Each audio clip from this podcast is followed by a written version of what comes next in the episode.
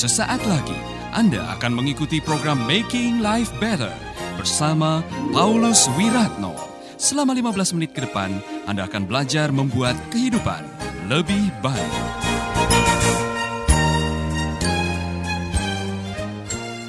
Sukacita kita adalah pada waktu apa yang kita lakukan sesuai dengan maksud kehidupan yang Tuhan berikan.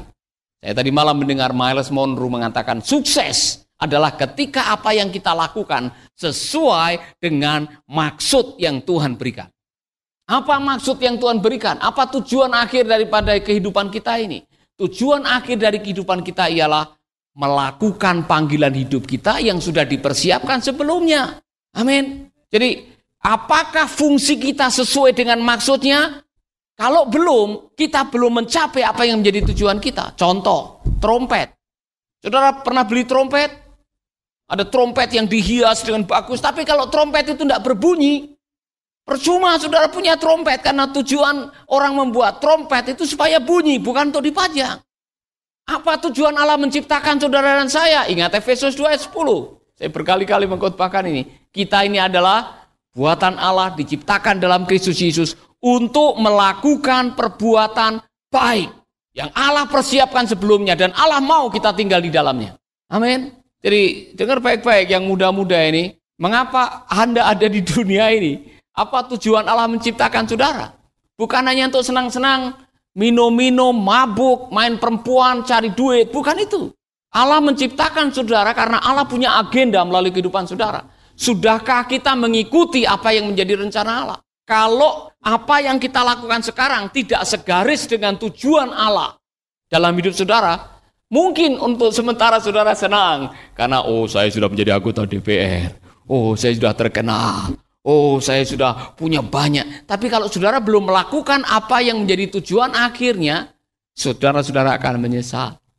Miles Monroe bilang di akhir perjalanan hidup kita, kita tidak akan pernah dibandingkan dengan orang lain. Saudara tidak akan pernah dibandingkan dengan Agnes Monica atau SBY. Saudara tidak akan dibandingkan dengan Ratna Sarumpait atau dengan Ahok. Nanti saudara akan dibandingkan dengan dirimu sendiri. Siapa Anda dengan potensimu dan siapa Anda sekarang? Sudahkah Anda mencapai titik maksimal dari potensi dan karunia yang Tuhan sudah berikan dalam kehidupan Anda? Kalau belum, mohon maaf. Kamu hamba yang jahat karena kamu tidak melakukan apa yang seharusnya kamu lakukan. Amin. Nah, saudara-saudara begini, memang tidak gampang. Musuh paling besar dalam hidup kita adalah ego. Ego ini yang membuat kita ingin terkenal, kita ingin dihormati, kita ingin nyaman, kita ingin ini semua ego. Kita semua punya ego. Saya punya ego, saudara punya ego. Ego juga yang bikin kita gampang marah kalau kita tidak dihargai, tidak dihormati, juga ego. Itulah sebabnya saudara-saudara, salah satu yang harus kita pelajari supaya kita bisa menikmati hidup ini. Belajarlah seperti Yohanes Pembaptis, biarlah dia yang makin bertambah-tambah dan aku makin berkurang-kurang. Di dalam pelayanan, saudara harus belajar ini. Kadang-kadang saudara dilecehkan, kadang-kadang saudara diomongin, kadang-kadang saudara tidak dihargai, kadang-kadang saudara direndahkan oleh orang, kadang-kadang saudara tidak diperhitungkan karena saudara masuk dalam golongan hamba Tuhan. Harusnya tidak masuk pikiran. Amin. Tidak perlu sakit hati. Saya belajar sesuatu. Ketika kita bisa mematikan ego, kebahagiaan kita akan datang. Yang membuat kita kehilangan kebahagiaan karena kita menonjolkan ego kita. Kamu mengingini sesuatu, kamu tidak mendapatkan. Akhirnya kamu marah dan kamu berpikir, kemudian kamu membunuh ego. Dalam pelayanan, saya belajar, ada waktu-waktu kita, wow, ego kita Luar biasa ya. Saya pernah dijemput oleh orang-orang besar di Australia, masuk di mobil limusin, dibawa ke sebuah pertemuan untuk bicara 18 orang ada anggota DPR dan sebagainya. Egonya mulai naik. Wow, siapa saya ya kan? Diperlakukan luar biasa, saudara-saudara. Tapi saya juga pernah melayani jalan kaki. Saya belajar bahwa pada akhirnya kita harus menaklukkan ego dan Rasul Paulus berhasil. Aku tahu apa itu kekurangan. Aku tahu apa itu kelimpahan. Aku sudah belajar mencukupkan diri. Dengan kata lain, ketika kita dimuliakan dan dihargai dan diperlakukan seperti raja, jangan sampai ego kita tiba-tiba loncat. Kemudian waktu kita diperlakukan tidak seperti apa yang kita mau, kemudian kita ngambek dan kita tidak mau melayani. Salah. Saya senang dengan apa yang Pak Matius tadi katakan dan saya harap kita semua belajar. Esensi melayani ialah memberi. To serve is to give. Saudara-saudara, intisari melayani adalah memberi. Jadi kalau Anda kok tidak suka memberi, jangan pikir mau melayani. Amin. Memberi waktu saudara, memberi keringat saudara, memberi tenaga saudara, memberi pikiran saudara, kadang-kadang memberi perasaan saudara, korban perasaan. Saudara pernah ketemu dengan teman, nanti suatu saat saudara ketemu dengan teman SMA saudara di pesawat. Temanmu sudah pakai pangkat atau sudah pakai seragam yang bagus jabatan kemudian duduk di samping saudara dan kenalan dengan saudara. Ya kan? Waktu kenalan dia mengatakan Leda, Letnan 2 baru tamat dari Akabri, kemudian saudara baru tamat SPPT, Peltu, pelayan Tuhan. Nah, ini tes hati. Waktu saudara ketemu dengan teman yang sama-sama SMA ini, setelah sekian tahun tidak ketemu-ketemu di pesawat, yang satu leda, yang satu peltu, saudara mindera. Saya harap hatimu tidak berubah. Ya kan? Karena saudara-saudara pada akhirnya di hadapan Tuhan yang menentukan bukan pangkat, bukan jabatan, bukan jumlah kekayaan, tetapi yang menentukan apakah engkau sudah memenuhi tanggung jawab panggilan maksud Allah yang tertulis di Efesus 2 ayat 10. Harusnya saudara bangga. Anda masih bersama Paulus Wiratno di Making Life Better. Ya kan? Bangga bisa melayani Tuhan. Saudara-saudara, Anda itu hamba Tuhan. Anda boleh pegang kepala siapa pun juga. Ya kan? Ada orang maju mau bupati, mau gubernur, saudara tumpang tangan, tidak ada yang tidak ada yang melarang. Oh, saudara punya keistimewaan bisa masuk keluar tempat di mana saudara bisa mendoakan orang-orang yang luar biasa, ya kan? Saya kalau kadang-kadang telepon Pak Bupati Alo, saya telepon dia pasti jawab. Dan dia menghargai Bapak Pendeta. Apa kabar? Dia panggil Bapak Pendeta. Dan dia dapat keistimewaan, kapan saja Bapak datang di Alor tinggal di villa saya. Luar biasa kan, saudara? Artinya apa? Tuhan sudah punya porsinya sendiri-sendiri. Karena kalau kita melayani dengan sungguh-sungguh, surga tidak pernah menutup mata. Kemarin di Los Angeles, saya khotbah di Faithful International Church yang melayani gembala sidangnya adalah mantan siswa saya. Nah, waktu saya selesai khotbah, rupanya mereka tidak langsung pulang gereja. Jadi jam 5 sampai jam 7 selesai, mereka masih membicarakan membicarakan apa yang saya sampaikan sampai jam 12 katanya. Malam. Saya jadi tertarik. Sebetulnya apa yang dibicarakan? Nah mereka kagum katanya dari salah satu slide yang saya tunjukkan itu. Ada slide di khotbah saya. Saya ketemu dengan pemilik restoran Chick-fil-A. Saya tunjukkan fotonya. Wah buat saudara-saudara kita yang ada di sana luar biasa. Ada orang Indonesia bisa ketemu dengan pemilik restoran Chick-fil-A. Mereka kagum, saudara-saudara. Mereka kagum kok ada orang Indonesia selama ini tidak tahu Pak Paulus.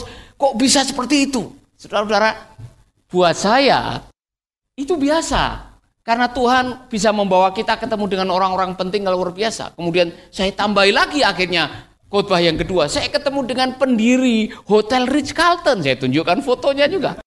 Tambah luar biasa. Buat saya, saudara itu di dalam pelayanan, saudara akan diberi kejutan-kejutan oleh Tuhan. Iya kan? Amin. Siapa yang menyangka orang yang dibuang di sumur, tinggal di penjara 13 tahun, kemudian hari berikutnya sudah ada di istana menjadi orang nomor dua, Yusuf. Kita tidak pernah menyangka. Siapa yang menyangka orang yang baru dibuang di air, taruh di keranjang gelaga, tiba-tiba masuk ke keluarga istana. Kita semua tidak tahu. Jadi jangan heran kalau dalam perjalanan hidup saudara, saudara akan bertemu dengan hal yang luar biasa. Nah, tetapi untuk sampai di sana, untuk sampai dipercayakan yang besar dalam pelayanan, setialah dengan perkara yang kecil. Kalau dengan yang kecil suruh bikin keset aja saudara tidak melakukan dengan baik, bagaimana saudara percaya? Di kelas yang lain serius, saudara ngantuk-ngantuk, tidak belajar dengan sungguh-sungguh. Bagaimana saudara akan uh, dipercaya oleh Tuhan? Dengar, saya sudah belajar ini. Kalau hari ini Tuhan membawa kami dengan pelayanan yang dipercaya luar biasa, saya juga kadang-kadang bingung. Kok Tuhan bisa percaya kami untuk bisa menjadi ketua regional untuk Asia Tenggara dan Oseania? Kok ada orang yang bawa kami dan mengatakan, Paulus saya serahkan tanggung jawab ini kepada kamu. Saya yakin itu bukan kebetulan. Saya yakin apa yang kami lakukan kemarin adalah bagian dari rencana Tuhan. Saya yakin orang-orang yang Tuhan kirimkan adalah bagian dari rencana Tuhan. Nah, rahasianya di sini saudara. Lakukanlah dengan baik. Dengan sungguh-sungguh. Lakukan dengan hati. Terima kasih Pak Matius. Saya harap nanti ada liburan-liburan anak-anak ini biar praktek di sana. Lihat bagaimana Bapak melayani. Haleluya. Amin. Nah, mungkin rahasia ini atau e, pengalaman ini yang menjadi pedoman. Saya mau mengatakan ini, kenapa Tuhan Yesus pernah mengatakan barang siapa setia dengan perkara yang kecil akan dipercayakan dengan yang besar. Karena apa? Ternyata kita bisa bertemu dengan Tuhan dalam perkara-perkara kecil. Hal-hal yang sepele, hal-hal yang tidak masuk akal, hal-hal yang kadang-kadang uh, saudara kita tidak anggap di dalam hidup kita ini itu bisa menjadi pengalaman demi pengalaman untuk kita bisa menghargai betapa luar biasanya Tuhan. Saya masih ingat di Silopuro biasanya kalau selesai ibadah kami ngitung persembahan 3.500. Satu hal yang kami rindukan ialah saya harap sebentar lagi itu soto yang kerincing, kerincing, kerincing itu lewat. Itu hiburan. 50 rupiah bisa dapat soto, saudara. Dan kita bisa makan satu mangkok berdua, senangnya bukan main. Saya masih ingat, kalau hari satu minggu kami bisa pergi beli opor ayam. Bisa makan opor ayam minggu itu, sukacitanya luar biasa. Dalam hal-hal yang kecil, kita bisa menghargai dan bisa berjumpa dengan Tuhan. Dan ada sukacita yang luar biasa, saudara-saudara. Ketika Mbah Muji datang, bawa rambutan dan memberikan perpuluhan 150 rupiah. Ada sukacita yang luar biasa. Mensyukuri hal-hal yang kecil. Yang pada akhirnya dengan setia mensyukuri, tidak komplain, tidak mengeluh dengan hal-hal yang kecil, Tuhan membawa kita kepada hal yang besar. Sehingga waktu menerima yang besar tidak kaget dan tidak lupa diri. Amin. Ketika ada orang yang memberikan persembahan bukan 150, tetapi 150 juta, saudara tidak kaget. Tetap ucapan syukurnya sama. Nah, tolong cek baik-baik. Haleluyamu tanggal muda dengan tanggal tua masih sama atau tidak? Waktu semangat saudara memuji Tuhan di chapel ini, waktu tanggal muda sama tanggal tua sama atau tidak? Tuhan tahu hatimu, ya kan? Kalau tanggal muda baru gajian, wah luar biasa semangat melayani. Haleluya Tuhan baik. Nanti mulai tanggal 27, 28, 29 itu sudah mulai lemas, ya kan? Saudara tahu ini, dengar baik-baik. Saya akhirnya diyakinkan bahwa surga itu punya tim penilai. Menilai hati saudara. Orang-orang ini setiap hari bagaimana dicatat. Ya setia dengan yang kecil atau tidak. Kalau tidak, dipercayakan sesuatu tidak dilakukan. Kasih tugas ini tidak dilakukan dengan baik. Melakukan ini asal-asalan. Jangan harap Anda akan mendapatkan kepercayaan yang besar dari Tuhan. Bertobat. Amin.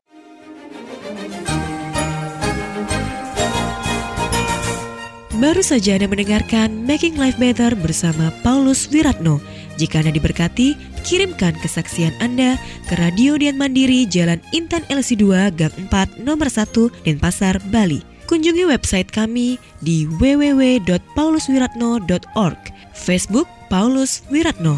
Hubungi kami di 081 338 665500 Sekali lagi 081 338 665500. Terima kasih, Tuhan memberkati. Sahabat, Anda baru saja mengikuti program Making Life Better bersama Paulus Wiratno. Terima kasih atas kebersamaan Anda. Tuhan memberkati.